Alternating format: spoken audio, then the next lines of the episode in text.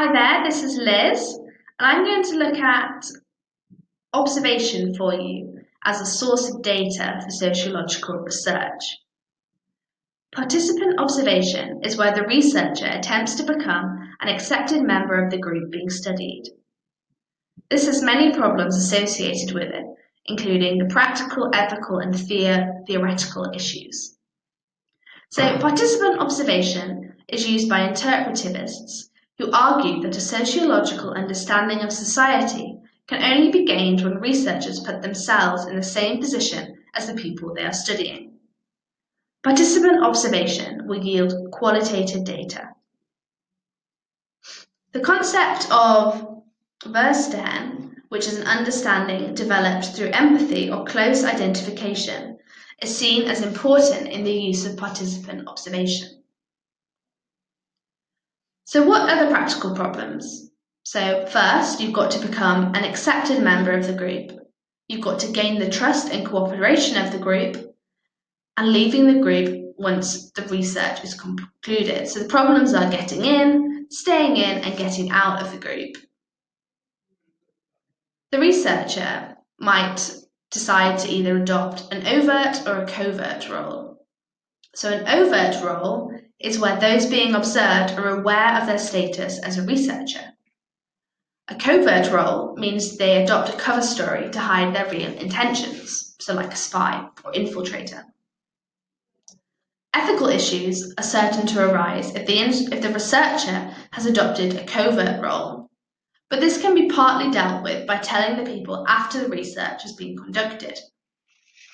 Ethical problems such as this deception could be justified to protect the researcher. For example, if you're studying a gang or a criminal organisation.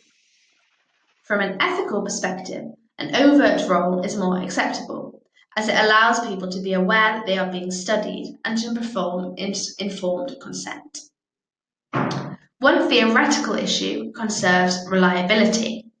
Positivists claim that the data obtained are rarely quantified and that they are unreliable. The second issue concerns validity. Participant observation assumes that when the researcher recalls how they have been interpreted, the situation is accurate. Positivists would argue that it is unlikely to be the case.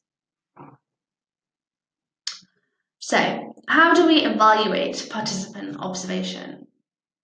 The advantages are that they study people's normal everyday behaviour. They're less likely to impose the sociologist's own views on the group being studied. It allows for the collection of more in depth, valid, qualitative data than other research methods. And it also produces more valid data because there is less chance of the researcher being misled with other methods.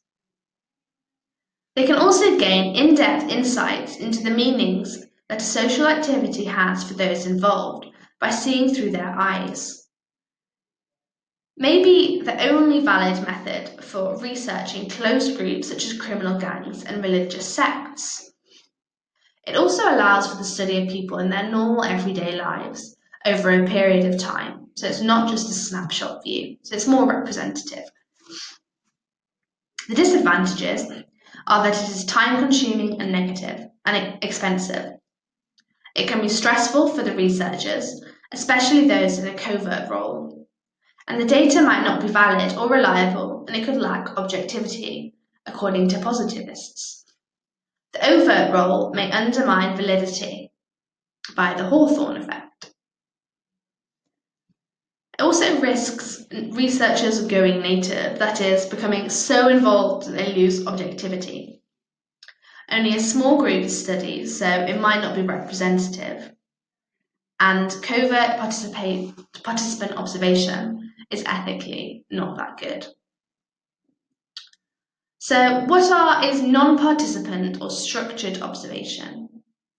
A non-participant observation does not involve the researcher in the activities of those being studied. It usually involves a checklist of things to observe the structure, which can then be turned into quantitative data. Positivists are more likely to use this method. The advantages are that it is not as time consuming and it's cheaper than participant observations. researchers can replicate and check findings. And the risk of the Hawthorne effect is reduced because the researcher is detached and uninvolved.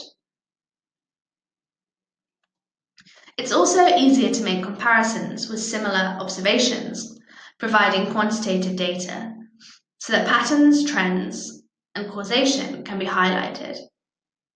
Consent is easily obtained, so it's more ethnic, ethnically pre- ethically sorry about that. It's more ethically preferable than participant observations. The disadvantages is that it is not practical to observe all groups, and it's very difficult to record all observed incidents. And the categorization of observations is influenced by subject. Interpretations so different observers of the same group might record incidents differently, so it's subjective. It also risks the Hawthorne effect due to the presence of an observer. The use of covert observation devices, such as hidden cameras, are ethically problematic due to the lack of informed consent. And only a small group can be observed, so the sample might not be representative. So that is a quick whiz around participant and non-participant observation for you.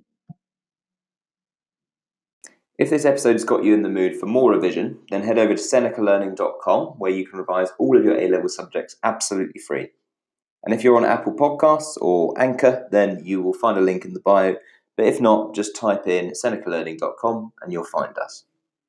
While you're at it, if you could rate us five stars and subscribe or follow, to all of our revised podcasts, which cover every subject you need, then that will help other people to find our podcasts.